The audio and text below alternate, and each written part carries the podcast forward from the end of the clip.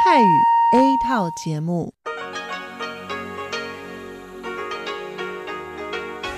ที่นี่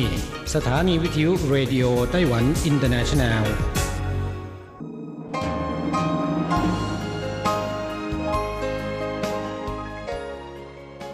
กลับมาฟังขณะนี้ท่านกำลังอยู่กับรายการภาคภาษาไทยเรดิโอไต้หวันอินเตอร์เนชันแนลหรือ RTI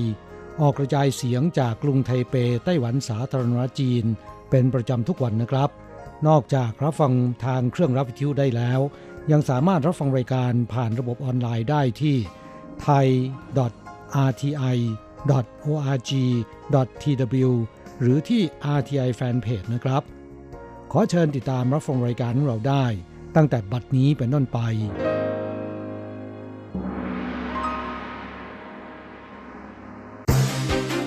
ลำดับแรก ขอเชิญติดตามรับฟัง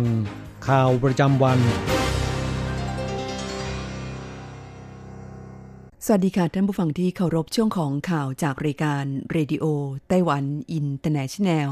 ประจำวันอังคารที่ 19 กุมภาพันธ์ ปีพุทธศักราช 2562 สำหรับข่าวไต้หวัน มีดิฉันอัญชันทรงพุทธเป็นผู้รายงานค่ะ หัวข้อข่าวมีดังนี้ รัฐมนตรีกลาโหมไต้หวันมั่นใจหากเกิดสงครามกองทัพไต้หวันมีศักยภาพเพียงพอที่จะป้องกันประเทศได้ จนถึงนาทีสุดท้าย ทั่วไต้หวันฉลองเทศกาลโคมไฟยิ่งใหญ่ทุกเมือง ใกล้ที่ไหน เที่ยวที่นั่นคราวเกตคณะการแสดงชื่อดังของไต้หวันคว้ารางวัล คณะการแสดงยอดเยี่ยมประจำปีของอังกฤษไต้หวันฆ่าไก่ติดหวัดนก 36,000 ตัว นครเถาหยวนคว้าแชมป์เมืองที่มีประชากรย้ายเข้ามากที่สุด 7 ปีย้ายเข้ากว่า 140,000 คน หน้าหนาวปีนี้ไต้หวันอากาศอบอุ่น ฝนน้อย ทะเลสาบสุริยันจันทราน้ำแห้งลง หินรูปกบ 9 ตัวโผล่ขึ้นมา 7 ตัวแล้ว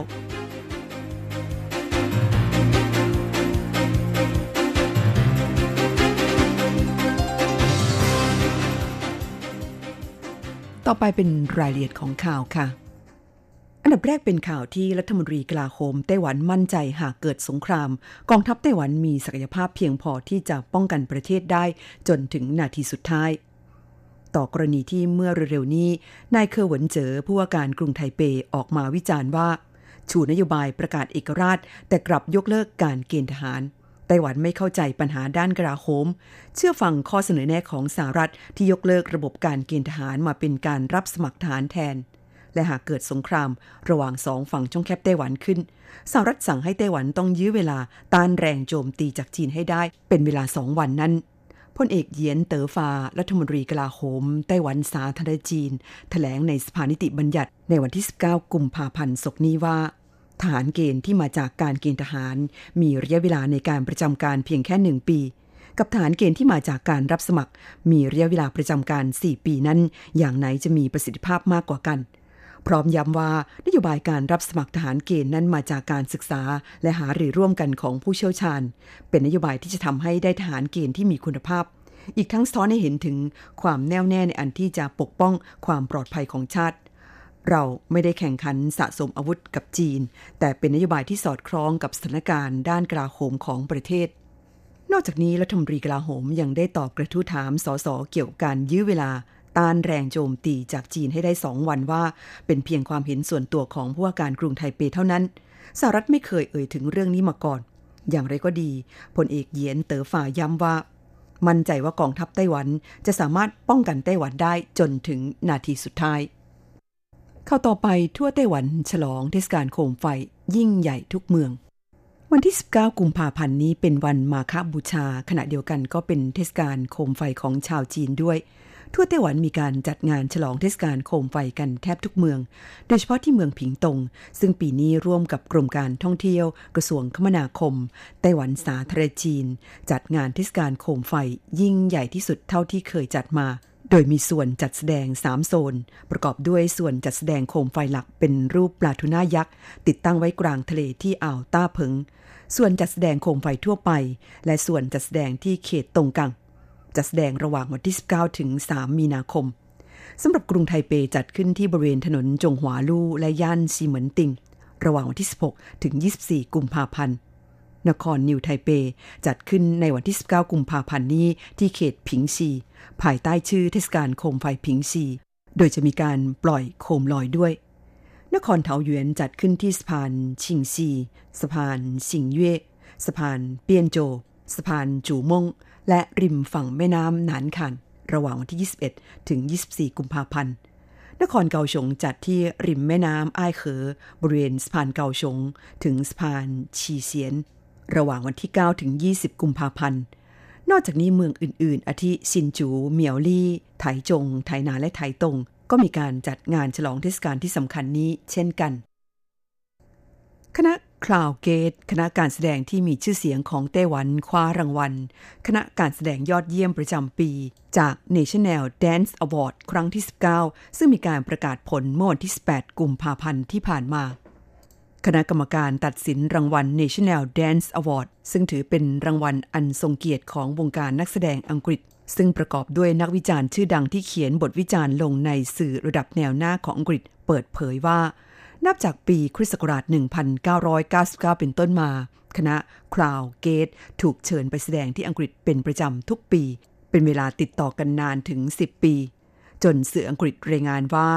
คราวเกตกลายเป็นหนึ่งในทัศนียภาพทางวัฒนธรรมของลอนดอน นครหลวงของอังกฤษไปแล้ว ทั้งนี้รางวัลคณะการแสดงยอดเยี่ยมประจำปีจาก National Dance Award ที่ Crowdgate ได้รับในครั้งนี้นั้น มีคณะการแสดงจากประเทศอื่น ๆ ที่ได้รับการเสนอชื่อเข้าชิงรางวัลอีก 4 คณะ ซึ่งเป็นคณะการแสดงจากอังกฤษ สกอตแลนด์ และเยอรมนีนอกจากนี้แล้วนายหลินหวยหมิน ผู้ก่อตั้งคณะ Crowdgate ยังเป็นชาวเอเชียเพียงคนเดียวที่ผ่านการคัดเลือกและถูกเสนอชื่อให้เข้าชิงรางวัล ผู้ออกแบบท่าเต้นร่วมสมัยยอดเยี่ยมอีกด้วย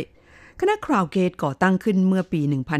1973 มีผลงานมากมายรวม 90 ชุด และเป็นคณะการแสดงที่มีชื่อเสียงโด่งดังที่สุดในไต้หวัน เข้าต่อไปไต้หวันฆ่าไก่ติดหวัดนก 36,000 ตัว ครั้งแรกหลังตรุษจีน พบสัตว์ปีกในไต้หวันติดเชื้อไข้หวัดนก H5N2 ครั้งแรกของปีนี้ที่เมืองจางหัวเจ้าหน้าที่ทำการฆ่าไก่ในฟาร์มดังกล่าว 36,000 ตัว เมื่อเช้าวันที่ 18 กุมภาพันธ์ที่ผ่านมา หลังผลการตรวจจากห้องปฏิบัติการ ยืนยันเป็นที่แน่ชัดว่า สัตว์ปีกในฟาร์มดังกล่าวติดเชื้อไข้หวัดนก พร้อมฉีดพ่นยาฆ่าเชื้อในฟาร์มดังกล่าว และฟาร์มอื่น ๆ ที่อยู่ในรัศมี 1 กิโลเมตรอีกกว่า 20 แห่ง สำนักงานป้องกันโรคสัตว์จางหัวเปิดเผยว่า ในช่วงหลายปีที่ผ่านมา ไข้หวัดนกคุกคามและส่งผลเสียต่ออุตสาหกรรมสัตว์ปีกไต้หวันอย่างหนัก หลังผ่านความพยายามของหลายฝ่าย ในช่วงฤดูหนาวปีนี้ สามารถควบคุมการระบาดได้ และไม่พบมีสัตว์ปีกติดเชื้ออีก แต่แล้วทุกอย่างก็ต้องมาลายลงสิ้น เมื่อพบว่ามีไก่ในฟาร์มที่ตำบลซีนันเจียว เมืองจางหัวติดเชื้อไข้หวัดนก H5N2 าร์มแห่งนี้เลี้ยงไก่ไว้ 36,000 ตัว เตรียมจำหน่ายให้โรงฆ่าสัตว์ ในช่วงเทศกาลเฉ่งเม้งที่กำลังจะมาถึงในช่วงต้นเดือนเมษายนนี้สำนักงานป้องกันโรคสัตว์จางหัวเตือนผู้ประกอบการและผู้ที่ทำงานในฟาร์มเลี้ยงสัตว์ปีก ต้องเพิ่มความระมัดระวัง เนื่องจากช่วงนี้อากาศเริ่มอุ่นขึ้น แต่อุณหภูมิช่วงกลางวันและกลางคืนต่างกันมากทำให้เชื้อไข้หวัดนก แพร่ระบาดได้เร็วขึ้น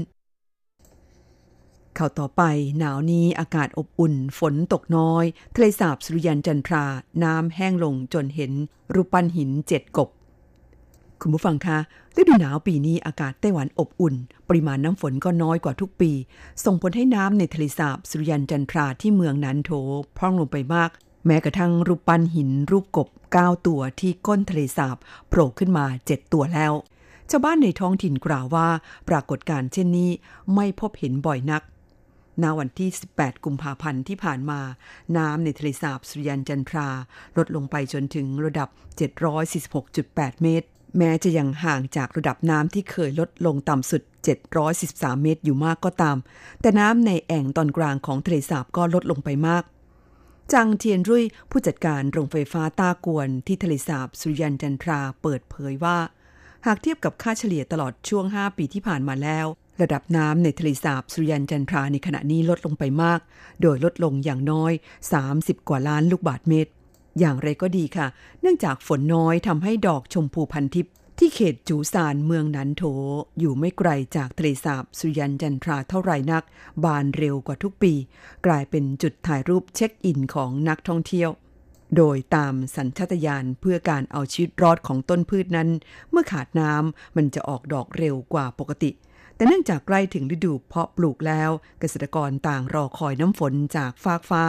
และหากฝนยังไม่ตกลงมา ไม่เพียงเกษตรกรไม่มีน้ำทำการเกษตร แต่ยังอาจส่งผลกระทบต่อน้ำกินน้ำใช้ของประชาชนทั่วไปอีกด้วยท่านฟังคะนั่นเป็นช่วงของข่าวไต้หวันประจำวันนี้นำเสนอโดยดิฉัน อ่านชานทรงพุทธค่ะ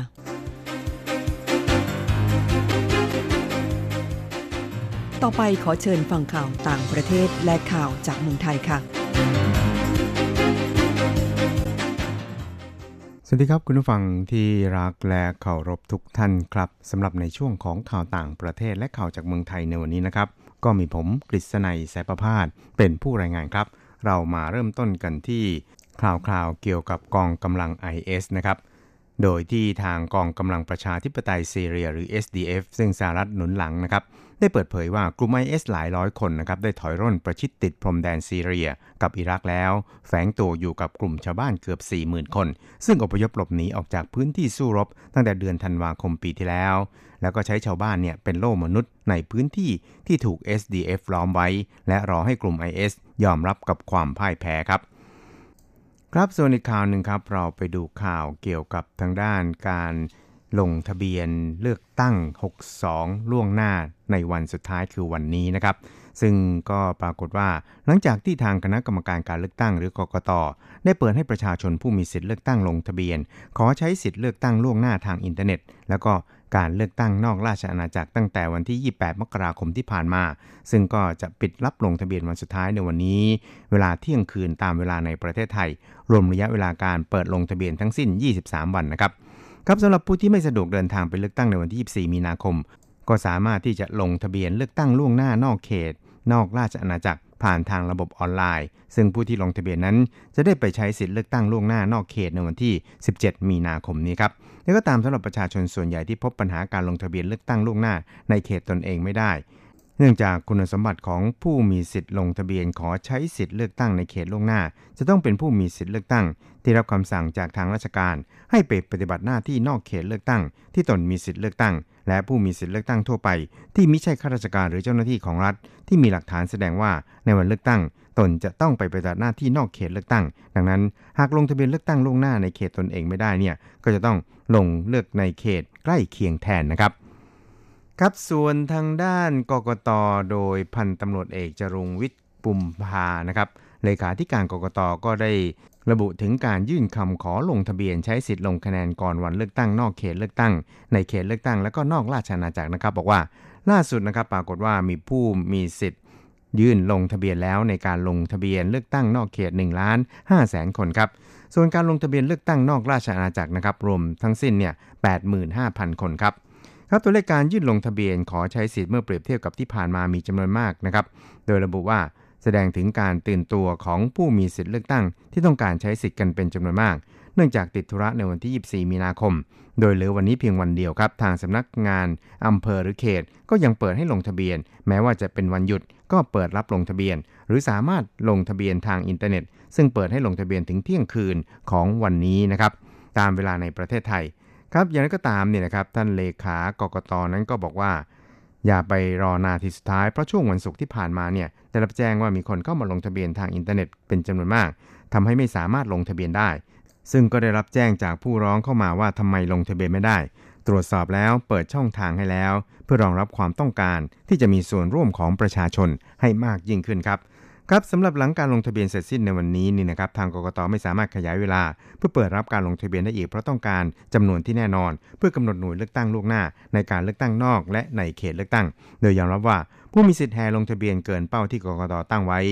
สะท้อนความต้องการมีส่วนร่วมของประชาชน ที่ตั้งแต่วันแรกที่เปิดรับการลงทะเบียนพบว่ามียอดการลงทะเบียนในส่วนของนอกเขตเลือกตั้งเพิ่มวันละกว่า 1 0 0 0 0แคนนะครับ แล้วก็ลงทะเบียนเลือกตั้งนอกราชอาณาจักรเพิ่มวันละกว่า 10,000 คนครับครับสำหรับผู้ที่ลงทะเบียนนอกราชอาณาจักรนะครับ ปรากฏว่ามีรวมทั้งสิ้น 94,543 รายใน 67 ประเทศ 94 สถานเอกอัครราชทูต และสถานกงสุลใหญ่สำหรับในส่วนของไต้หวันนะครับ ก็มีผู้ลงทะเบียนขอใช้สิทธิ์เนี่ยประมาณ 1,300 ถึง 1,400 คนนะครับ ครับช่วยเราไปติดตามอัตราแลกเปลี่ยนระหว่างค่าเงินเหรียญไต้หวันกับเงินบาท แล้วก็เงินเหรียญสหรัฐกันครับ หากต้องการโอนเงินบาท 10,000 บาท ก็ต้องใช้เงินเหรียญไต้หวัน 10,000 กับ 100 เหรียญไต้หวัน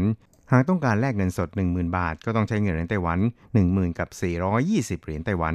สำหรับอัตราแลกเปลี่ยนระหว่างค่าเงินเหรียญไต้หวันกับเงินเหรียญสหรัฐในวันนี้นะครับ1เหรียญสหรัฐนั้นต้องใช้เงินเหรียญไต้หวัน 31.10 เหรียญไต้หวันแลกซื้อ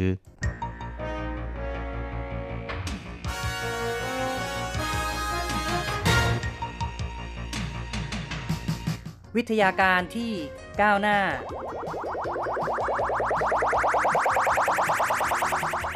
ชีวิตความเป็นอยู่ที่ทันสมัย อะไรที่ใหม่ ๆ ล้ำยุค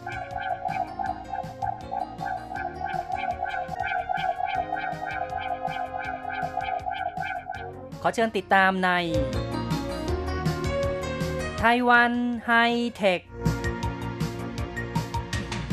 ดำเนินรายการโดย แสงชัย กิตติภูมิวงศ์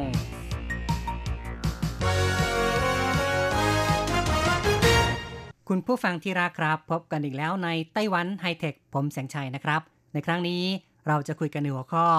solar farm เหนือบ่อเลี้ยงปลา น้ำพึ่งเรือ เสือพึ่งป่า ไฟพึ่งปลา ก็ต้องบอกว่าขณะนี้ไต้หวันนะครับก็มีการส่งเสริมการติดตั้งโซลาร์เซลล์เหนือบ่อเลี้ยงปลา เพราะฉะนั้นนะครับในเมื่อคนไทยเราเนี่ยก็มีสุภาษิตที่บอกว่า น้ำพึ่งเรือเสือพึ่งป่านะครับหมายถึงการที่สิ่งต่างๆ นั้นต่างถ้อยทีถ้อยอาศัยซึ่งกันและกัน การติดตั้งโซลาร์เซลล์เหนือบ่อเลี้ยงปลาก็คือว่า ทั้งในเรื่องของการผลิตกระแสไฟฟ้า และการเลี้ยงปลานั้นต่างก็ถ้อยทีถ้อยอาศัย ซึ่งกันและกัน ในไต้หวัน ที่ดินหายากนะครับ ไม่มีพื้นที่โล่งๆกว้างๆมากมาย เพราะฉะนั้นก็ต้องพยายามใช้พื้นที่ให้เกิดประโยชน์อย่างเต็มที่ และในขณะเดียวกันก็มีบ่อเลี้ยงปลาอยู่มากมาย ซึ่งเปิดอยู่โล่งกลางแจ้งนะครับ เมื่อนำมาติดตั้งแผงโซลาร์เซลล์เหนือบ่อเลี้ยงปลาเหล่านี้ ก็ถือว่าเป็นการใช้ประโยชน์อย่างเต็มที่ เกิดผลดีต่อกันทั้งในแง่ของการผลิตกระแสไฟฟ้า และบ่อเลี้ยงปลาก็ยังมีรายได้เพิ่มเติมจากการให้เช่าพื้นที่ พื่อผลิตไฟฟ้าได้ เพราะฉะนั้นเนี่ยนะครับ สุภาษิตไทย น้ำพึ่งเรือ เสือพึ่งป่า แสงชัยก็ขอเติมอีกประโยคหนึ่งว่า ไฟพึ่งปลา การผลิตกระแสไฟฟ้าก็ขอพึ่งพาการเลี้ยงปลาด้วย ในช่วงปลายเดือนมกราคมที่ผ่านมานี่นะครับ ก็มีข่าวว่ากลุ่ม RE 100 ซึ่งเป็นกลุ่มธุรกิจยักษ์ใหญ่ของโลก เข้าร่วมเป็นสมาชิก ให้คำมั่นว่าก่อนปี 2020 นั้น จะมีการใช้ไฟฟ้าหมุนเวียน 100%ซึ่งก็แสดงให้เห็นว่ากลุ่ม RE 100 ซึ่งเป็นกลุ่มห่วงโซ่การผลิตสำคัญของโลกกำลังให้ความสำคัญกับพลังงานหมุนเวียนมากขึ้นเรื่อยๆ เชื่อว่าคุณผู้ฟังหลายคนอาจจะไม่เคยได้ยินคำว่า RE 100 นะครับ RE 100 นั้นก็เป็นการรวมกลุ่มของผู้ประกอบการธุรกิจเอกชนชั้นนำของโลกนำโดย The Climate Group Climate ที่แปลว่าบรรยากาศนะครับ The Climate Group ซึ่งก็มีเป้าหมายในการผลักดันความต้องการ และการผลิตพลังงานทดแทน ก็คือว่าต้องการจะผลักดันส่งเสริม การใช้พลังงานทดแทน แล้วก็ส่งเสริมการใช้พลังงานสีเขียวนั่นเอง RE นั้นปัจจุบันประกอบด้วยบริษัทชั้นนำของโลกกว่า 140 รายนะครับ ซึ่งก็รวมทั้ง Google Microsoft แล้วก็ Facebook ด้วย บริษัทชั้นนำของโลกเหล่านี้ให้คำมั่นว่าจะหันมาใช้พลังงาน จากแหล่งพลังงานหมุนเวียนทั้งหมด 100%เป็นการตั้งเป้าหมายร่วมกันนะครับว่าในกระบวนการผลิตของบริษัทเหล่านี้จะใช้พลังงานหมุนเวียนทั้งหมดเลยนะครับ ใช้ไฟฟ้าจากแหล่งพลังงานหมุนเวียนทั้งหมด และปัจจุบันก็เริ่มมีการลงทุนกับระบบไฟฟ้าของตนเอง เพื่อ เดินหน้าไปสู่เป้าหมายที่ได้วางเอาไว้ ในเมื่อกลุ่ม RE 100 ให้ความสำคัญต่อการส่งเสริมพลังงานหมุนเวียน ไต้หวันในฐานะสมาชิกของสังคมโลกก็พยายามจะก้าวเท้าให้ทันนะครับ รวมทั้งต้องการจะล้ำหน้าในเรื่องของพลังงานหมุนเวียน จึงมีการส่งเสริม รูปแบบการผลิตไฟฟ้า จนถึงในขณะนี้ก็มองเห็นว่าการติดตั้งโซลาร์เซลล์เหนือบ่อเลี้ยงปลานั้น จะเป็นการพึ่งพาอาศัยระหว่างการผลิตไฟฟ้ากับการเลี้ยงปลา นั่นก็คือไฟพึ่งปลา ปลาก็พึ่งไฟล่ะนะครับ ความเคลื่อนไหวที่สำคัญในขณะนี้ก็คือว่าทางบริษัท Google สาขาในไต้หวันนั้นก็ได้แถลงในปลายเดือนมกราคมว่า จะทำการจะซื้อไฟฟ้าพลังงานหมุนเวียน 10 เมกะวัตต์ ก็ถือว่าเป็นรายแรกที่แสดงเจตจำนง การจะซื้อพลังงานไฟฟ้าหมุนเวียน หลังจากที่ไต้หวันแก้ไขกฎหมายกิจการไฟฟ้า ผ่านการพิจารณาของสภาแล้วก็ประกาศใช้กฎหมายดังกล่าว การถแถลงของ Google เนี่ยนะครับ ก็ถือว่าเป็นการประกาศรายแรกในเอเชีย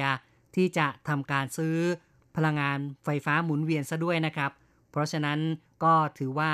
เป็นเรื่องสำคัญละครับ เป็นโอกาสดีที่ไต้หวันนั้นก็จะได้แสดงศักยภาพในทางด้านนี้ด้วย ดังนั้น ผู้ที่จะป้อนกระแสไฟฟ้า ให้แก่ Google ในไต้หวันเนี่ยก็จะมีพันธมิตรนะครับ ซึ่งนำโดยบริษัทไต้หวันซอลหรือว่าเกลือไต้หวัน ร่วมมือกับบริษัท JV Energy Technology แล้วก็ New Green Power Company โดยทีมพันธมิตรนี้ก็จะอาศัยไฟพึ่งปลาปลาพึ่งไฟละนะครับ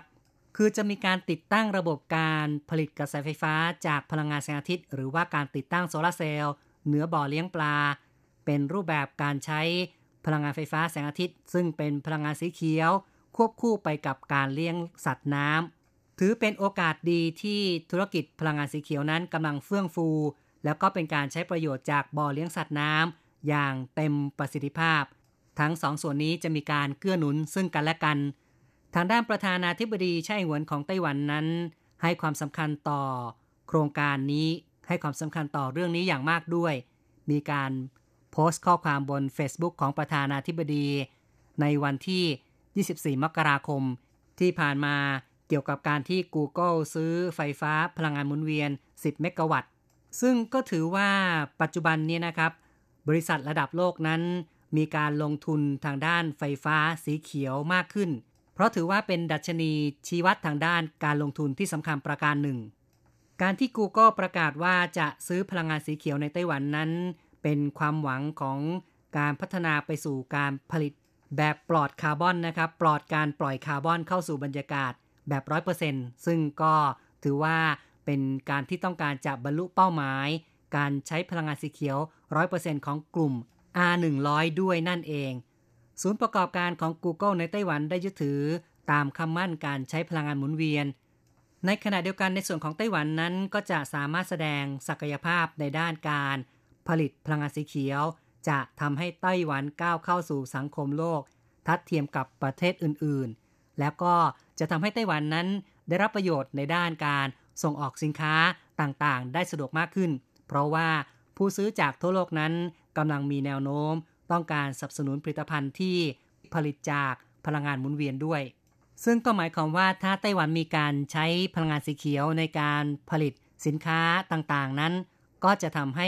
สินค้าผลิตภัณฑ์ของไต้หวันเป็นที่ยอมรับของโลกมากขึ้นนายเฉินฉีวี่นะครับซึ่งเป็นประธานของบริษัทไต้หวันซอลหรือว่าเกลือไต้หวันนั้นก็บอกว่า ทางบริษัทนั้นจะช่วยเหลือผู้ประกอบการพลังงานสีเขียว ทั้งในไต้หวันแล้วก็เป็นบริษัทจากต่างประเทศที่มาลงทุนในไต้หวันนะครับ จะทำการ จัดตั้งรูปแบบการผลิตไฟฟ้า พลังงานแสงอาทิตย์ โดยยึดหลักการ การพัฒนาพลังงาน ควบคู่กับการเพิ่มคุณค่า ทางเศรษฐกิจต่อที่ดิน ในขณะเดียวกันนั้น ก็จะส่งเสริมในเรื่องของสิ่งแวดล้อมที่เป็นมิตร ในรูปแบบไฟพึ่งปลาป่าพึ่งไฟ จะมีการตั้งโครงเสา สูงขึ้นจากระดับพื้น เพื่อติดตั้งแผงโซลาเซลล์ซึ่งก็จะมีการยึดหลักการนะครับว่า การติดตั้งแผงโซลาเซลล์นั้น จะต้องไม่กระทบต่อความเคยชินในการเลี้ยงสัตว์น้ำไม่ต้องเปลี่ยนวิธีการเลี้ยงสัตว์น้ำและสามารถผลิตกระแสไฟฟ้าได้ จากแผงโซลาเซลล์ที่อยู่เหนือบ่อเลี้ยงสัตว์น้ำเหล่านั้น เป็นการส่งเสริมการใช้พื้นที่อย่างมีประสิทธิภาพมากที่สุด ซึ่งไต้หวันสารจีน มีประชากรหนาแน่น มีพื้นที่จำกัด การใช้วิธีนี้จะเป็นประโยชน์ต่อการใช้ที่ดินอย่างเต็มประสิทธิภาพ แผงโซลาเซลล์แล้วก็บ่อเลี้ยงปลานั้น จะอาศัยซึ่งกันและกัน แบ่งปันประโยชน์ทางเศรษฐกิจ เจ้าของบ่อเลี้ยงปลาก็จะมีรายได้เพิ่ม หรือจะบอกว่าเท่ากับเป็นการช่วยลดต้นทุนให้แก่ เจ้าของบ่อเลี้ยงปลาก็ได้ เป็นการใช้ประโยชน์ทางเศรษฐกิจอย่างเต็มที่นั่นเอง ทั้งนี้ทั้งนั้นเนี่ยนะครับก็มีการสรุปยึดหลักการ 3 ประการเกี่ยวกับไฟพึ่งปลาแล้วก็ปลาพึ่งไฟ นั่นก็คือว่าประการแรกนั้น ยังคงยึดหลักการว่าพื้นที่เกษตรก็ใช้เพื่อการเกษตรเป็นหลัก แต่ก็จะส่งเสริมว่าพื้นที่เดียวกันนั้นใช้ประโยชน์ได้หลายอย่าง แล้วก็ต้องคำนึงถึงระบบนิเวศ จะมีการร่วมมือกับเจ้าของบ่อเลี้ยงสัตว์น้ำมีการประสาน ด้านการผลิตไฟฟ้า พลังงานแสงอาทิตย์ ซึ่งเป็นการร่วมมือควบคู่กัน ประการที่ 2 นั้นก็เป็นการคำนึงถึงผลประโยชน์เจ้าของที่ดิน แล้วก็เจ้าของบ่อเลี้ยงปลา ซึ่งจะต้องมีสิทธิ์ในการใช้ประโยชน์จากพื้นที่เป็นอันดับแรก จะต้องไม่เปลี่ยนแปลงความเคยชินและวิธีการในการเลี้ยงสัตว์น้ำโดยผู้ที่เข้ามาติดตั้งแผงโซลาร์เซลล์นั้น จะต้องให้หลักประกันว่า จะไม่กระทบต่อประสิทธิภาพการเลี้ยงสัตว์น้ำแล้วก็ความเป็นอยู่ของเกษตรกรผู้เลี้ยงสัตว์น้ำก็คือ เคยเลี้ยงยังไงเนี่ยนะครับเกษตรกรเคยเลี้ยงยังไง ก็สามารถใช้วิธีการเดิมได้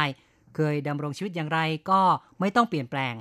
สำหรับประการที่ 3 นั้นจะต้องรับประกันว่าคุณภาพการก่อสร้าง ในเรื่องของ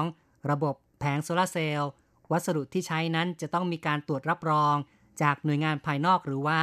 จากบุคคลที่ 3 ซึ่งมั่นใจได้ว่าจะไม่มีการปล่อยสารพิษ หรือว่าสารโลหะหนักเข้าสู่บ่อสัตว์น้ำภายใต้หลักการนี้ ก็จะเปิดให้ผู้ลงทุนเนี่ยทั้งในไต้หวันเอง แล้วก็จากต่างประเทศเข้ามาผลิตไฟฟ้า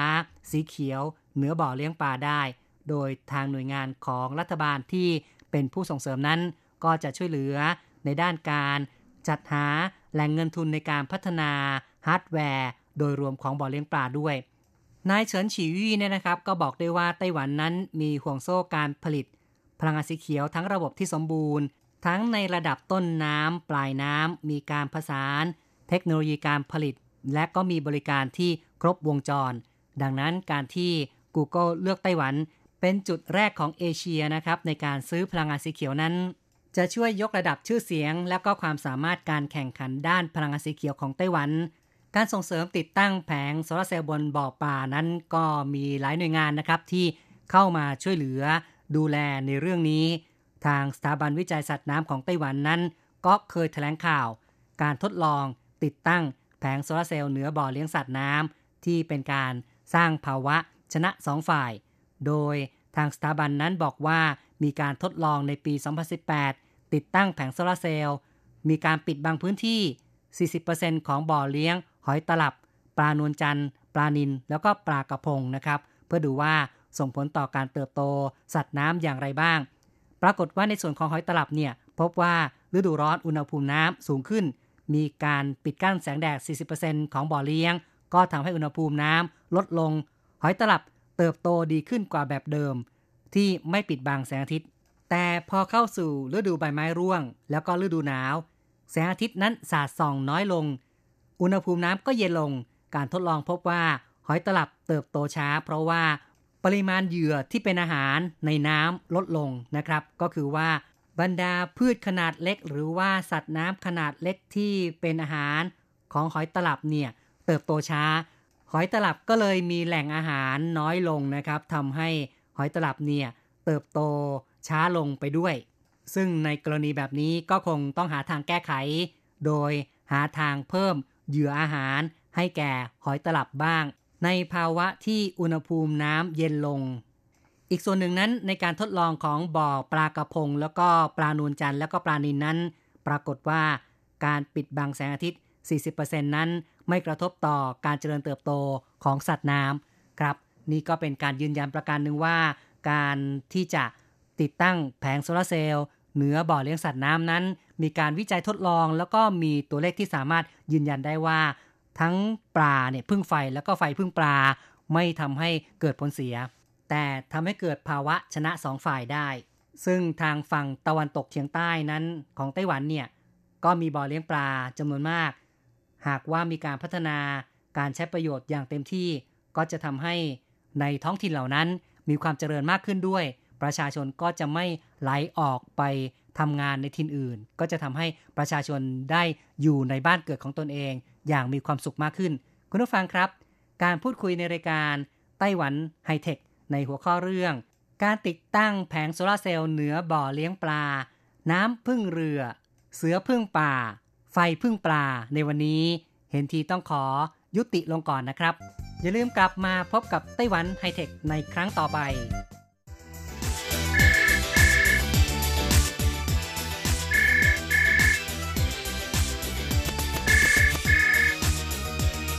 ที่นี่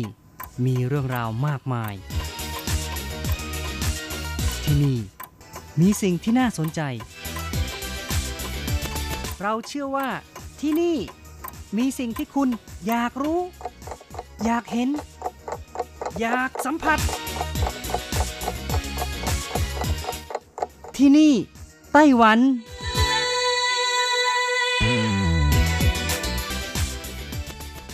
สวัสดีค่ะ คุณผู้ฟังที่รักทุกท่านพบกันช่วงเวลาที่นี่ไต้หวันกับรัชรัตน์ยนต์สุวรรณพร้อมกับเนื้อหาสาระดีๆ ที่เกี่ยวข้องกับในไต้หวันมาเล่าสู่กันฟัง ประจำทุกสัปดาห์ ในสัปดาห์นี้ก็เช่นกันค่ะ ยังคงมีเรื่องราวดีๆ เกี่ยวกับมาร์กหน้าของไต้หวันที่ขายดิบขายดี มีชื่อเสียงไปทั่วโลกมาเล่าสู่กันฟังค่ะ มาร์กหน้าก็ถือเป็นดาวจรัสของไต้หวัน ใครๆที่มาเที่ยวไต้หวันก็มักจะซื้อมาร์กหน้าไปใช้ หรือว่ากลายเป็นของฝากที่ติดไม้ติดมืออย่างดีเลยค่ะ แล้วก็มาร์กหน้าของไต้หวันนะคะ มีคุณภาพดี มีการพัฒนาดีขึ้นเรื่อยๆ ค่ะ ในทุกปีคนไต้หวันใช้มาร์กหน้าไปมากกว่า 100 ล้านแผ่นนะคะ ถ้าเปรียบเทียบกับจำนวนประชากรประมาณ 23 ล้านเศษนะคะจำนวนแผ่นมาร์กหน้าที่ใช้ไปในแต่ละปีก็มีจำนวนมากกว่าประชากรหลายเท่าเลยทีเดียว หลายหลายคนชอบใช้มาร์กหน้าก็เพราะว่าสะดวกเห็นผลทันตารวดเร็วเลยค่ะ คุณผู้ฟังถ้าไม่เชื่อก็ลองซื้อมาใช้ดูบ้างค่ะ ตามร้านสะดวกซื้อ วัดสันคอสเมตหรือว่าตามห้างที่มีขายเครื่องสำอางก็มีขายเยอะแยะ มีหลากหลายแบรนด์นะคะ ไม่เพียงแต่คนไต้หวันทั่วไป นิยมใช้แผ่นมาร์กหน้า ดาราก็ยังนิยมใช้อีกด้วยค่ะ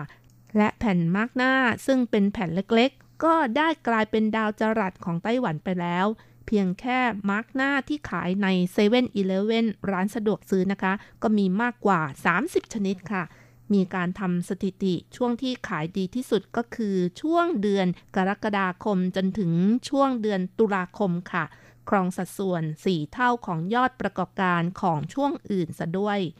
มาร์กหน้า Made in Taiwan หรือว่า MIT หรือว่าผลิตในไต้หวันนะคะ ไม่เพียงแต่พิชิตแบรนด์ที่มาจากต่างชาติค่ะ ยิ่งไปกว่านี้ยังขายไปต่างประเทศ ทั้งยุโรป ทั้งเอเชีย อีกทั้งยังมียอดขายที่งดงามด้วย ซึ่งมาร์กหน้า MIT อันดับต้นๆ มีแบรนด์อะไรบ้างนะคะ วันนี้รจรัตก็ขอนำมาสรุปคร่าวๆ ให้คุณผู้ฟังได้รับฟังเผื่อจะได้ไปซื้อมาใช้บ้างนะคะ ดูว่าใช้ดีไหมค่ะ ถ้าใช้ดีก็อย่าลืมบอกเล่ามาให้ฟังกันบ้างนะคะ สำหรับบริษัทแรกที่จะแนะนำก็เป็นของบริษัทต้าเจียงเซิงอีค่ะ หรือว่า TCI นะคะ เป็นบริษัทไบโอเทคของไต้หวันที่รับจ้างการผลิตมาร์กหน้า และเครื่องสำอางที่วางขายร้านซิโฟราซึ่งเป็นร้านขายสินค้า แบรนด์เนม เครื่องสำอางชื่อดังของฝรั่งเศส แล้วก็ยังอยู่ในเครือของหลุยวิตตองอีกด้วยค่ะ โดยในแต่ละปีนั้นรับจ้างการผลิตและวิจัยพัฒนาเฉพาะมาร์กหน้ามีมากกว่า 10 ชนิดค่ะ ส่งออกมากกว่า 10 ล้านแผ่นต่อปี แบรนด์ต่อมาก็เป็นมาร์กหน้า MIT หรือว่า Made in Taiwan ผลิตในไต้หวันเป็นของบริษัทเซินเทียนเย่าจวง หรือ Dr. Jou Biotech ค่ะ ยอดขายมาส์กหน้า 300 ล้านแผ่นต่อปี ถ้าเอาจำนวนนี้นะคะมาวางซ้อนกันจะมีความสูงประมาณ 3 เท่าของตึกไทเป101 ค่ะ แต่ว่าออฟฟิศของบริษัทนะคะมีเนื้อที่เพียงแค่ 10 กว่าผิง หรือว่า 30 กว่าตารางเมตรเท่านั้นค่ะมาส์กหน้ายี่ห้อ Dr. Jou นะคะ เป็นบริษัทเล็กๆ จากต้นกำเนิดของร้านขายรองเท้าเกี๊ยะในรุ่นคุณปู่ที่อำเภอลูกกังจังหวัดจังหว้าค่ะ แล้วก็ปัจจุบันนะคะไม่เพียงแต่ขายเครื่องสำอางราคาย่อมเยา แต่คุณภาพดีซะด้วยค่ะ ยังขายมาส์กหน้าติดอันดับหนึ่งและส่งขายที่ร้าน Watsons chain store ประเทศสิงคโปร์ยอดขายดีอันดับหนึ่งซะด้วยค่ะ นอกจากนี้แล้วยังเป็นแบรนด์มาส์กหน้าที่ขายดีในฮ่องกงและจีนแผ่นดินใหญ่ จากการวิเคราะห์สาเหตุที่มาส์กหน้ายี่ห้อ Dr. Jou ขายดี ได้รับความนิยมสูงก็เพราะว่าเป็นมาส์กหน้าราคาตลาดทั่วไปที่ไม่สูงมากนักนะคะ แต่ว่าคุณภาพดีที่ใครๆก็หาซื้อได้ค่ะ โดยเฉพาะอย่างยิ่งมาส์กหน้าที่ได้รับความนิยมสูงก็คือมาส์กหน้าที่มีส่วนผสมของกรดไฮยาลูโรนิก หรือว่า玻尿酸 ในภาษาจีนนะคะ เป็นสารเติมเต็มผิวที่มีความบริสุทธิ์สูง สารตัวนี้นะคะ ถูกสร้างขึ้นมาเพื่อเลียนแบบการทำงานของกรดไฮยาลูโรนิกนะคะ ที่พบในร่างกายของมนุษย์ ที่นอกจากมันจะทำหน้าที่รักษาความชุ่มชื้นให้กับผิวหนังแล้ว การนำเอาสารตัวนี้เข้าไปในชั้นผิวหนังก็จะช่วยทำลาย ไฮยาลูโรนันที่มากเกินไป ซึ่งก่อให้เกิดปัญหาริ้วรอย เพราะฉะนั้นคนที่ใช้มาร์กหน้าแบบนี้นะคะ ก็จะทำให้หน้าเต่งตึงเลยค่ะ ถ้าไม่เชื่อนะคะก็ลองไปซื้อมาใช้ดูนะคะอีกแบรนด์หนึ่งนะคะของมาร์กหน้าที่มีชื่อเสียงในไต้หวัน และเป็นมาร์กหน้าที่ Made in Taiwan หรือว่า MIT ซะด้วยนะคะ ก็คือยี่ห้อ My Beauty Diary ค่ะ Water m e l y รืจี้ เป็นแบรนด์ของในเครือ Unipesdent หรือว่าถงอีนะคะ เป็นแบรนด์มาร์กหน้าที่ผลิตในไต้หวันที่วางขายในท้องตลาดเกือบ 16 ปีแล้วค่ะ เป็นมาร์กหน้าที่นักท่องเที่ยวชาวต่างชาติ นิยมซื้อกลับไปใช้ ไม่ว่าจะเป็นชาวจีนแผ่นดินใหญ่ ชาวไทยฮ่องกง ญี่ปุ่น เกาหลี สิงคโปร์ นอกจากนี้ก็ยังส่งขายไปทั่วโลก 14 ประเทศอีกด้วยค่ะ ยอดขาย 300 ล้านแผ่นต่อปี และ ยอดขายที่ประเทศญี่ปุ่นและสหรัฐนะคะ เพิ่มขึ้นทุกปีอีกด้วยสำหรับมาร์กหน้าแบรนด์ My Beauty Diary นะคะ ได้รับความนิยมสูงในประเทศญี่ปุ่น โดยเฉพาะอย่างยิ่งร้านที่มีสาขากระจายไปทั่วทั้งประเทศญี่ปุ่นและต่างประเทศ ไม่ว่าประเทศไทยก็มีนะคะ หรือว่าฮ่องกงไต้หวันเกาหลีใต้ก็ชื่อร้าน a s c o t m e Store นะคะ สำหรับมาร์กหน้าที่ขายติดอันดับหนึ่งติดต่อกันตลอด 9 เดือนก็คือ Bright Double Exquisite EX บวกกับ Black Pill นะคะ แล้วก็ในปี 2018 นะคะ MV และ TV Award Office Feedback ของอเมริกานะคะ ก็เลือกมาร์กหน้าชนิดนี้เป็นรางวัลที่มีจำกัดอีกด้วยค่ะ ถือว่าเป็นมาร์กหน้าแบรนด์เดียวในโลกก็ว่าได้นะคะ ได้รับการคัดเลือกเป็นผลิตภัณฑ์บำรุงผิวพรรณ อีกทั้งยังเป็นครั้งแรกเลือกแบรนด์ของไต้หวันด้วยค่ะ ว้าว อย่างนี้ไม่จัดให้เป็นดาวจรัสของไต้หวันได้ยังไงนะคะ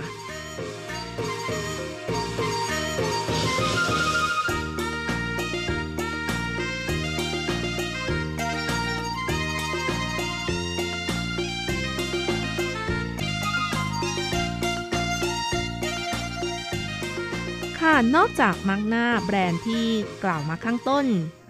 ก็ต้องขอทบทวนอีกหน่อยนะคะ ได้แก่แบรนด์มาส์กหน้าของต้าจังเซิงอี หรือว่า TCI นะคะ ซึ่งเป็นบริษัท biotech ของไต้หวันที่รับจ้างการผลิตมาส์กหน้า และเครื่องสำอางที่วางขายร้าน Sephora ซึ่งเป็นร้านขายเครื่องสำอางชื่อดังของฝรั่งเศส แล้วก็ยังมีมาส์กหน้าของบริษัท ดรโจไบโอเทคนะคะ อีกทั้ง My Beauty Diary นะคะ ซึ่งเป็นแบรนด์ในเครือของ u n i p e s d e n t ที่นำมาเล่าให้คุณฟังรับฟังข้างต้นค่ะ ก็ยังมีอีกแบรนด์หนึ่งค่ะ ที่มีชื่อเสียงไม่แพ้ 3 แบรนด์ดังกล่าว ซึ่งก็คือ Timeless Truth Mark นะคะ หรือ TT Mark ค่ะ ซึ่งเป็นมาร์กหน้าน้องใหม่แต่ไฟแรงค่ะ ได้รับรางวัลออสการ์ด้านความงามของอังกฤษ ติดต่อกัน 3 ปี และต่อมามาส์กหน้า TT นี้นะคะ ก็ยังเอาไปขายในห้างสรรพสินค้าชื่อดัง Manor ของสวิตเซอร์แลนด์ด้วยค่ะ และห้างในยุโรปรวมทั้งในเอเชีย ก็มีขายเช่นกันค่ะซึ่งมาส์กหน้าที่มีชื่อเสียงมากที่สุดก็คือมาส์กหน้าไบโอเทคโนโลยีที่มีการยกระดับสูงสุด เป็นแบบโรงงานผลิตยานั่นเองค่ะ ซึ่งว่าไปแล้วนะคะ ยี่ห้อมาร์กหน้าในไต้หวันก็มีหลากหลายจริง ๆ นะคะ รจรัตก็นำมาแล้วให้ฟังแบบชนิดที่ว่าเป็นแบรนด์ดัง ๆ ที่ได้รับความนิยมสูงทั้งในไต้หวันและต่างประเทศก็แล้วกันค่ะ ต่อไปค่ะก็มาลองฟังดูว่าคนที่ใช้มาร์กหน้าบ่อยๆ ก็มีหลายคนค่ะกังขานะคะ สงสัยว่าการใช้มาร์กหน้านั้นใช้ความถี่แบบไหน กี่วันควรจะมาร์กหน้าครั้งหนึ่ง บางคนบอกว่าอย่าใช้พร่ำเพรื่อ ไม่เป็นไรค่ะวันนี้ เราก็มาฟังความคิดเห็นของคุณหมอผู้เชี่ยวชาญ ด้านเครื่องสำอาง ดรโจจินชี่นะคะ มาเล่าไขปัญหาความข้อข้องใจให้ฟังกันนะคะ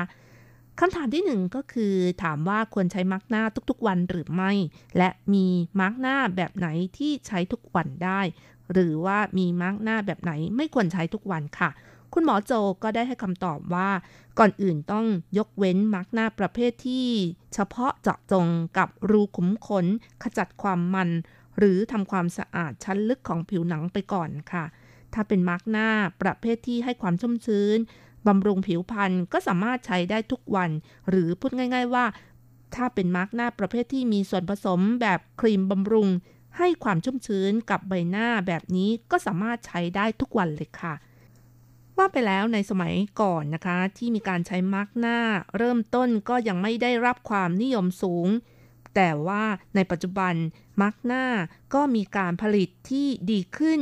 ผ้าที่ใช้ในการมาร์กหน้าสมัยก่อนก็มีความหยาบกว่า แต่ว่าปัจจุบันนั้นมีความละเอียดแล้วก็ใช้ดีกว่า นอกจากนี้ส่วนประกอบของมาร์กหน้าที่ช่วยในการบำรุงผิวพรรณก็ดีกว่าสมัยก่อนเพราะฉะนั้นหากว่าผิวที่ไม่ค่อยแพ้หรือเซนซิทีฟนะคะ ถ้าอยากจะมาร์กหน้าทุกวันก็ได้เช่นกันค่ะ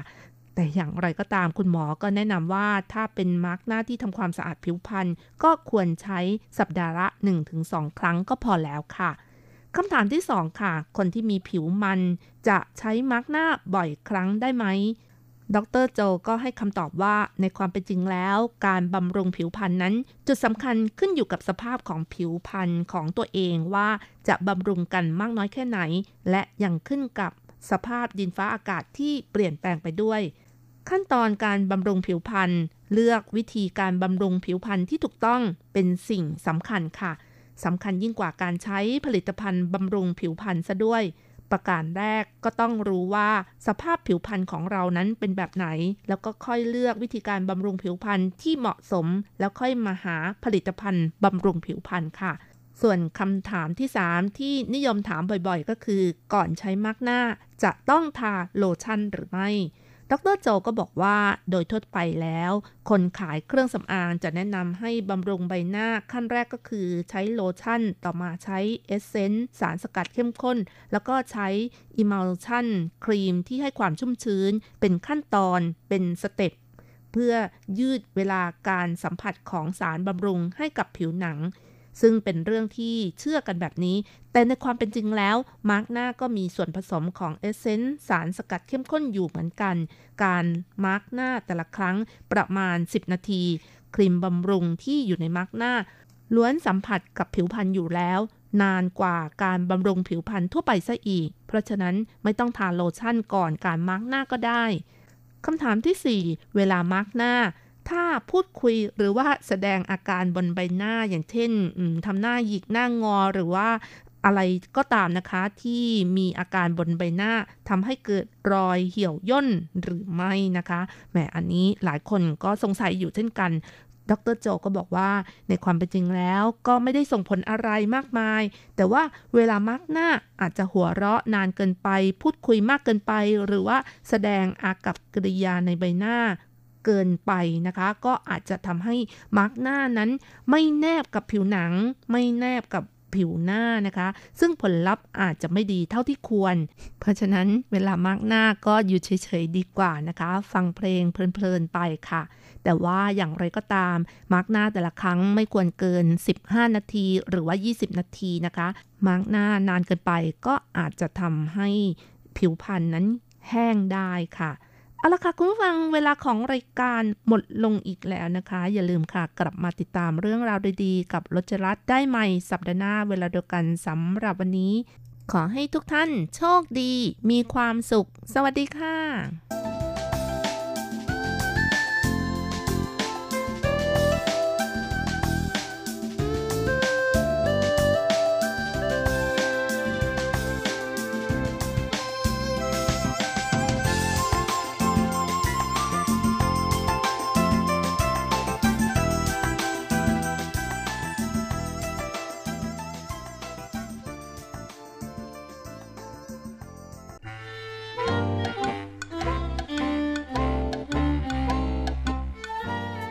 รื่องที่เป็นข่าว ทุกเรื่องที่เป็นกระแสในสังคมไต้หวัน เราจะจับมาเล่าให้คุณฟังทุกสัปดาห์ ผ่านมุมมองของคนรุ่นใหม่ที่นี่ RTI พร้อมหรือยัง ถ้าพร้อมแล้ว เปิดหู เปิดตา เปิดใจ ไปกับรายการ มิติใหม่ ไต้หวันส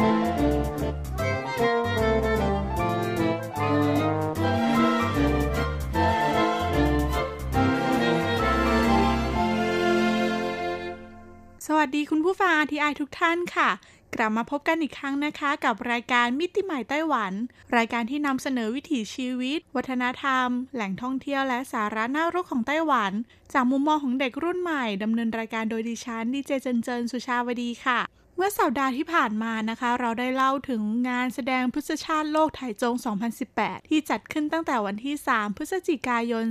2018 ไปจนถึงวันที่ 24 เมษายนในปี 2019 นี้นะคะ ซึ่งงานนี้มีความน่าสนใจอยู่มากมายค่ะ ในสัปดาห์นี้เราจะมาเล่าถึงตัวมัสคอตประจำงาน รวมไปถึงเพลงประจำงานนะคะ ที่มีการแต่งขึ้น และขับร้องจากนักร้องดัง หูชิงฟง วงโซดากรีนของไต้หวันนั่นเองค่ะ เพื่อใช้ในการเป็นการโปรโมทงานนะคะ แล้ววันนี้ค่ะเราจะมาเก็บตกความน่าสนใจและก็สาระน่ารู้ในงาน มาให้คุณผู้ฟังได้ฟังกันค่ะสำหรับคำขวัญของงานแสดงพุทธชาติโลกไถจงในปี 2018 ที่ผ่านมานะคะ กับคำขวัญที่ว่า ฟังเสียงดอกไม้บาน The Sound of Blooming ค่ะ เป็นคำพูดที่มีความสร้างสรรค์ แล้วก็เป็นคำพูดที่ดึงดูดให้คนเกิดความสนใจมากมายเลยทีเดียว ซึ่งคนในปัจจุบันเนี่ยพบแต่ความวุ่นวายกับการทำงาน ไม่เพียงแต่จะทำให้พวกเขารู้สึกเหนื่อยล้า แต่ก็ยังทำให้จิตใจสับสนวุ่นวายค่ะ ในขณะที่ความสุขเป็นเหมือนความเงียบของการเบ่งบาน ในช่วงเวลาที่เรามัวแต่ยุ่งอยู่กับการทำงานนั้น เราอาจจะหลงลืมหรือว่าพลาดอะไรหลาย ๆ อย่าง เราพลาดช่วงเวลาบานสะพรั่งที่สวยงาม โดยไม่ได้ตั้งใจ เราอาจจะมีชีวิตที่ร่ำรวยมากขึ้น แต่ว่าจิตวิญญาณของเรากำลังถดถอยลงหรือเปล่า แล้วความสุขในชีวิตคืออะไร หากเพียงเราได้มองรอบ ๆ ตัวเรานะคะ เราจะพบว่าความจริงแล้วความสุขนั้นอยู่รอบ ๆ ตัวเราเสมอ หรือแค่การมองดูดอกไม้บาน การฟังเสียงธรรมชาติ ก็เป็นความสุขแสนง่ายที่เราจะสามารถสัมผัสได้ และนี่ก็เป็นบทความที่เชชิญชวนให้คนมาเที่ยวงานนี้ค่ะ สำหรับงานพฤษชาติไถจงในครั้งนี้ ได้เชิญให้คุณหูชิงฟง ซึ่งเป็นนักร้องนำในวงโซดากีน หรือว่าซูตาลี่นะคะ รับหน้าที่เป็นทูตไมตรี ในการเชิญชวนให้คนมาเที่ยวงานแสดงพฤษชาติไถจง วง Sodagreen หรือในภาษาจีนเรียกว่าวงซูตาลี่คือวงดนตรีอินดี้ที่ทรงอิทธิพลอย่างสูงต่อหนุ่มสาวชาวไต้หวันในช่วง 10 ปีที่ผ่านมาบทเพลงของพวกเขานะคะ โดดเด่นในแง่ของความเรียบง่าย อบอุ่นและก็อ่อนโยน ดังเช่นบุคลิกของอู๋ชิงฟงที่เป็นนักร้องนำนะคะ ซึ่งก็มีเสียงที่หวานแหลม โดยอู๋ชิงฟงก็ได้บอกนะคะ ว่าตนเองเนี่ยชื่นชอบดอกไม้มาก ในตอนเด็กๆก็มักจะไปตลาดดอกไม้ไปซื้อดอกไม้กับแม่อยู่บ่อยครั้ง จนดอกไม้นะคะ กลายเป็นของใช้สำคัญในชีวิตเขาไปแล้ว เขาก็ยังได้เปรียบเลยว่าเพจของเขาเนี่ยเป็นเหมือนสวนดอกไม้ และเขาก็เป็นเจ้าหน้าที่ดูแลสวนดอกไม้ หูชิงฟงจึงรู้สึกเป็นเกียรติอย่างมาก และก็รู้สึกภูมิใจที่ได้รับหน้าที่ในการเป็นทูตไมตรีครั้งนี้ โดยหูชิงฟงก็ได้แต่งเพลงฉิงทิง ที่หมายถึงโปรดฟัง พื่อสอดคล้องกับคำขวัญของงานนะคะ ที่บอกว่าฟังเสียงดอกไม้บานให้กับงานแสดงพุทธชาติถ่ายจง ซึ่งตัวหูชิงฟงก็เชื่อว่างานแสดงพุทธชาติถ่ายจง จัดขึ้นเพื่อเพิ่มพลังชีวิตให้กับเมือง และประชาชนทุกคนในเมืองค่ะ ก็เป็นหัวใจสำคัญของงานนี้ ซึ่งการที่เขาได้เป็นทูตไมตรีเนี่ยเขาก็หวังว่าจะสามารถใช้ดนตรี เชื่อมความสัมพันธ์ระหว่างมนุษย์ และก็ธรรมชาติเข้าด้วยกันสำหรับเนื้อหาของเพลงฉิงทิงหรือว่าเพลงโปรดฟังเพลงนี้ เป็นเรื่องราวที่เล่าถึงช่วงเวลาของชีวิต โดยการใช้ช่วงชีวิตของคนหนึ่งคนในการเปรียบเลยช่วงชีวิตหนึ่งของดอกไม้ ให้เราทุกคนสามารถนึกภาพชีวิตดอกไม้ ที่ความจริงแล้วก็เป็นเหมือนชีวิตมนุษย์คนหนึ่งนั่นเอง โดยก็เล่าตั้งแต่เสียงร้องไห้สมัยยังเป็นเด็กทารก ก็มีเสียงกระซิบรักในวัยหนุ่มสาว รวมไปถึงเสียงสนุกคลื่นเครงของครอบครัว โดยในเนื้อหานะคะมีหลายท่อนที่เขียนได้น่าประทับใจ และมีความหมายที่สวยงามมาก อย่างเช่นท่อนที่ว่า ใช้ใจของฉัน ฟังใจของเธอ เสียงที่ไม่ได้ยินล่องลอยอยู่กลางอากาศ และท่อนสุดท้ายของเพลงก็เขียนว่า เมื่อเธอรู้จักรักษา ก็จะรับรู้ว่าทุกสิ่งมีชีวิตบนโลกล้วนมีความรู้สึก เมื่อเธอรู้จักรับฟัง เธอก็จะค้นพบและเข้าใจตัวเองมากขึ้น แม้ก็เป็นบทกวีที่งดงามและแฝงด้วยข้อคิดอีกต่างหาก ซึ่งหูชิงฟงก็ได้กล่าวถึงแนวคิด ในการแต่งเพลงนี้ว่าหลายๆ คนคงยากที่จะจินตนาการถึงเสียงดอกไม้ ดังนั้นเขาจึงได้คิดว่าเราสามารถจินตนาการด้วยการคิดว่าช่วงชีวิตหนึ่งของดอกไม้ ก็เหมือนช่วงชีวิตหนึ่งของคน เสียงแต่ละเสียงที่เกิดขึ้นในช่วงชีวิตหนึ่งของเรานะคะ ก็เป็นเสียงที่เกิดขึ้นได้กับดอกไม้ได้เช่นกัน ซึ่งแนวคิดแบบนี้ก็จะทำให้เราจินตนาการและเข้าใจถึงชีวิตของดอกไม้ได้ง่ายมขึ้นค่ะ 它们是最沉静也最美的心意，包含许多讯息，只看你怎么听。等你懂得珍惜，是万物皆有情；但你懂得清醒，就更懂得自己。 เรามาต่อกันที่มาสคอตประจำงานแสดงพุทธชาติถ่ายจงโลก 2018 ซึ่งครั้งนี้ได้ใช้ตัวแมวดาวมาเป็นตัวการ์ตูนมงคล หรือว่าเป็นมาสคอตประจำงาน ว่าแต่คุณผู้ฟังทราบกันไหมคะว่าทำไมถึงต้องใช้ตัวแมวดาว อันนี้ต้องขอเท้าความนิดนึงค่ะ เพราะว่าก่อนหน้าที่จะมีการวางแผนจัดงานแสดงพุทธชาติไถจง มีการวางแผนกันว่าจะใช้สถานที่จัดงานทั้งหมดในฟาร์มม้าโฮลีนะคะ แต่ว่าเมื่อปี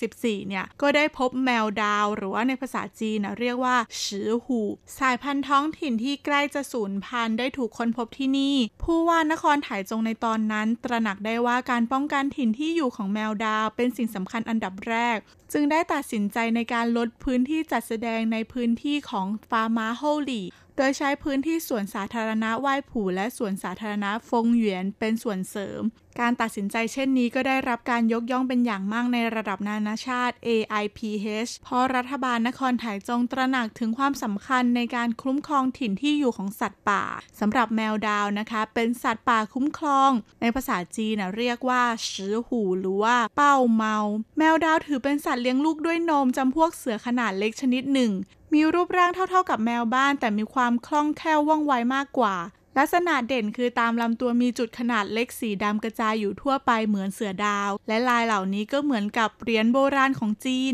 ในบางครั้งจึงถูกเรียกอีกอย่างหนึ่งว่าจิ้งเฉียนเมา หรือว่าที่แปลว่าแมวเงินทอง แมวดาวเนี่ยมีการกระจายพันธุ์ที่กว้างขวาง พบตั้งแต่ญี่ปุ่น ต้หวัน รัสเซีย อินเดีย ปากีสถาน เนปาล ภาคใต้ของจีน รวมถึงแถบเอเชียตะวันออกเฉียงใต้ ไม่ว่าจะเป็นพม่า ไทย ลาว กัมพูชา เวียดนามนะคะ และหลายปีมานี้ไต้หวันเองก็มีการศึกษาวิจัยแมวดาวกันมากขึ้น ซึ่งก็พบว่าแมวดาวเป็นหนึ่งในสัตว์อนุรักษ์ที่เริ่มจะสูญพันธุ์ลง และนี่ก็เป็นแรงบันดาลใจในการสร้างตัวมาสคอตหรือว่าตัวมงคลเป็นรูปแมวดาวนั่นเอง มาต่อกันที่แมวดาวมาสคอตประจำงาน ไม่ได้มีแค่ตัวเดียว แต่ว่ามากันเป็นครอบครัวแมวดาวสุดน่ารัก แต่ละตัวเนี่ยก็จะมีเอกลักษณ์ของตัวเองโดยเฉพาะก็จะแบ่งออกเป็นคุณพ่อลีโอค่ะ ก็มีอาชีพเป็นชาวสวน ชอบปลูกผัก ปลูกผลไม้ ปลูกดอกไม้ ชื่นชอบความรู้ด้านวิทยาการพืชมาก เวลาใครมีปัญหาเกี่ยวกับพืชผัก คุณพ่อลีโอก็จะสามารถช่วยแก้ไขปัญหาได้ทุกอย่างเลย แต่ว่าคุณพ่อลีโอเนี่ยเป็นคนขี้เศร้าแถมชอบกินมากๆเลยค่ะ โดยเฉพาะชอบกินขนมอบไถจง ฝีมือคุณแม่ลีโอนา ก็เลยทำให้คุณพ่อลีโอเนี่ยมีรูปร่างที่อ้วนท้วมสำหรับคุณแม่ลีโอนานะคะ ก็เป็นเชฟขนม มีความสุขกับการคิดค้นทำขนมสูตรใหม่ ๆ และก็ถือว่าเป็นกำลังใจสำคัญของครอบครัวนี้ด้วยทุกครั้งที่คุณพ่อลีโอทำภารกิจแก้ปัญหาพืชผักในหมู่บ้านสำเร็จ คุณแม่ลีโอนาก็จะทำขนมอบถ่ายจงให้ทุกคนได้ทานกัน สมาชิกคนต่อไปค่ะ คือพี่เลิฟ เป็นลูกสาวคนโตของครอบครัวนี้ ซึ่งพี่เลิฟเนี่ยเป็นสาวน้อยที่ร่าเริง เป็นเด็กที่มีจินตนาการ และก็มีความคิดเป็นของตัวเอง ชื่นชอบการค้นหาและชอบการผจญภัย และมักจะชอบเล่นกับน้องชายด้วย อีกทั้งยังเป็นเด็กน้อยเจ้าคำถาม ซึ่งพี่เลิฟก็ชอบไปเที่ยวหาคุณลุงม้าออซิเวอร์เพราะคุณลุงม้าเนี่ยสามารถตอบคำถามในสิ่งที่เธออยากรู้ได้ทั้งหมดเลย สมาชิกคนต่อมาก็คือน้องไลฟ์ซึ่งเป็นลูกชายคนเล็ก ก็เป็นเด็กที่มีความสมดุลในร่างกายไม่ค่อยดี หกล้มบ่อย แต่เป็นความสุขของครอบครัวค่ะทำให้ทุกคนยิ้มได้ตลอดเวลา เป็นเด็กน้อยที่อยากรู้อยากเห็น ชอบออกไปเที่ยวเล่นผจญภัยกับพี่เลิฟอยู่บ่อยๆ ชอบทานผลไม้แล้วก็ชอบดอกไม้มากๆ และเพื่อนบ้านคนสุดท้ายของครอบครัวแมวดาวนะคะ ก็คือ คุณลุงม้าออซิเวอร์ก็เป็นอีกหนึ่งตัวมาสคอตที่ได้ไอเดียมาจากฟาร์มม้าโฮลีของสถานที่จัดงานนั่นเองสำหรับคุณม้าออซิเวอร์เนี่ยก็ทำอาชีพเลี้ยงผึ้งและยังช่วยดูแลดอกไม้และพืชผลในสวน เวลาว่างคุณลุงม้าออซิเวอร์ก็ชอบหามุมสงบเป่าแซกโซโฟนอยู่คนเดียว เป็นคุณลุงที่มีอารมณ์ศิลปินมากเลยทีเดียวค่ะ และทั้งหมดนี้ก็เป็นมาสคอตครอบครัวแมวดาว ที่ถูกดีไซน์ออกมาได้อย่างน่ารักกิ๊บเก๋ โดยมาสคอตเหล่านี้ก็จะถูกจัดวางตามจุดต่างๆ ภายในงาน และยังนำมาทำเป็นของที่ระลึกไม่ว่าจะเป็น magnet ติดตู้เย็นที่รองแก้วลายครอบครัวแมวดาวผ้าเช็ดหน้าผ้าปิด ปากลายแมวดาว รวมไปถึงเครื่องเขียนพวกปากกาดินสอสติกเกอร์ กระดาษโน้ตต่างๆ ซึ่งออกแบบเป็นลวดลายของเหล่าครอบครัวแมวดาว เชื่อได้ว่าไม่ว่าจะเป็นชาวฮิปเตอร์ หรือว่าน้องๆหนูๆก็ต่างต้องหลงรักอย่างแน่นอนค่ะสำหรับงานแสดงพฤกษชาติโลกไถจง 2018 ก็เป็นงานที่จัดขึ้นระดับนานาชาติ ซึ่งมีประเทศที่เข้าร่วมในนิทรรศการนี้กว่า 30 ประเทศ ไม่ว่าจะเป็นประเทศแคนาดา ชิลี มาดากัสการ์ โซมาเลีย เบลเยียม หรือว่าอย่างญี่ปุ่น ภูฐาน เนปาล รวมไปถึงเมียนมา อินโดนีเซีย และประเทศไทยเรานะคะ ก็คงจะไม่พลาดงานยิ่งใหญ่แบบนี้แน่นอน การจัดแสดงในครั้งนี้มีการแบ่งนิทรรศการออกเป็น การจัดตกแต่งสวนกลางแจ้ง และการจัดตกแต่งสวนในที่ร่ม แต่ละประเทศก็จะมีการออกแบบสวนที่สามารถบ่งบอกถึงเอกลักษณ์ของประเทศตน แต่ก็ยังคง concept ของงานนั่นก็คือการฟังเสียงเบ่งบานของธรรมชาติ เมืองไทยของเราก็ได้เข้าร่วมการออกแบบสวนในที่ร่ม โดยจัดแสดงอยู่ในโซนฟาร์มม้าโฮลีโดยเราได้นำเอาเทพนาคราชหรือว่าพญานาคนะคะ ที่เป็นความเชื่อแต่โบราณของคนไทย โดยเชื่อกันว่านาคคือเทพแห่งน้ำเป็นผู้ปกปักรักษาบรรดาลฝนฟ้า แล้วก็เป็นสัญลักษณ์ของความอุดมสมบูรณ์ ว่าแต่ผลงานที่ออกแบบมาในรูปแบบของสวนในร่มนั้น จะสวยงามและแสดงถือวัฒนธรรมไทยแบบไหน อันนี้ต้องรอให้คุณผู้ฟังได้ไปเที่ยวชมกันแล้วล่ะค่ะ วิธีการเดินทางนะคะ ก็สามารถนั่งรถไฟไปสถานีโฮลีพอออกจากสถานีก็จะเป็นโซนของฟาร์มม้าโฮลีซึ่งภายในงานก็จะมีบริการรถรับส่งตามแต่ละโซนฟรีเลยค่ะ ช่วงนี้ก็หมดเวลาของรายการมิติใหม่ไต้หวันแล้วสำหรับงานพฤกษชาติโลกไถจง 2018 ในครั้งนี้ก็จัดไปจนถึงวันที่ 24 เมษายน ก็ฝากให้คุณผู้ฟังได้ไปเที่ยวชมกันได้นะคะ วันนี้ลาไปเพียงเท่านี้แล้วพบกันใหม่อาทิตย์หน้า สวัสดีค่ะ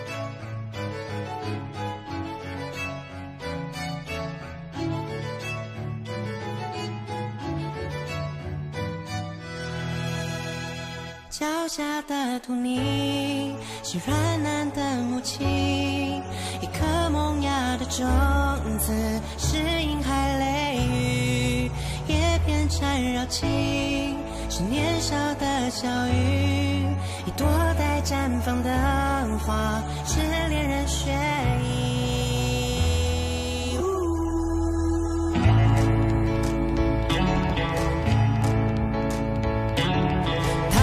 默默无语，各自活出惊喜。大自然的消息藏着许多秘密，人们从何时起失去感知能力？连简单的哭泣都要预约日期。用我的心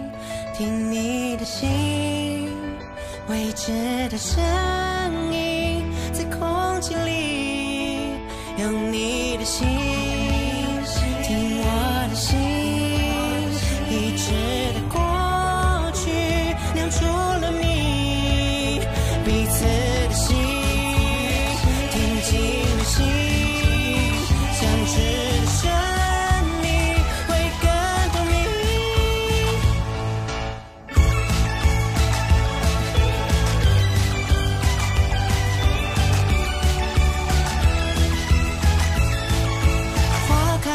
arrepentir.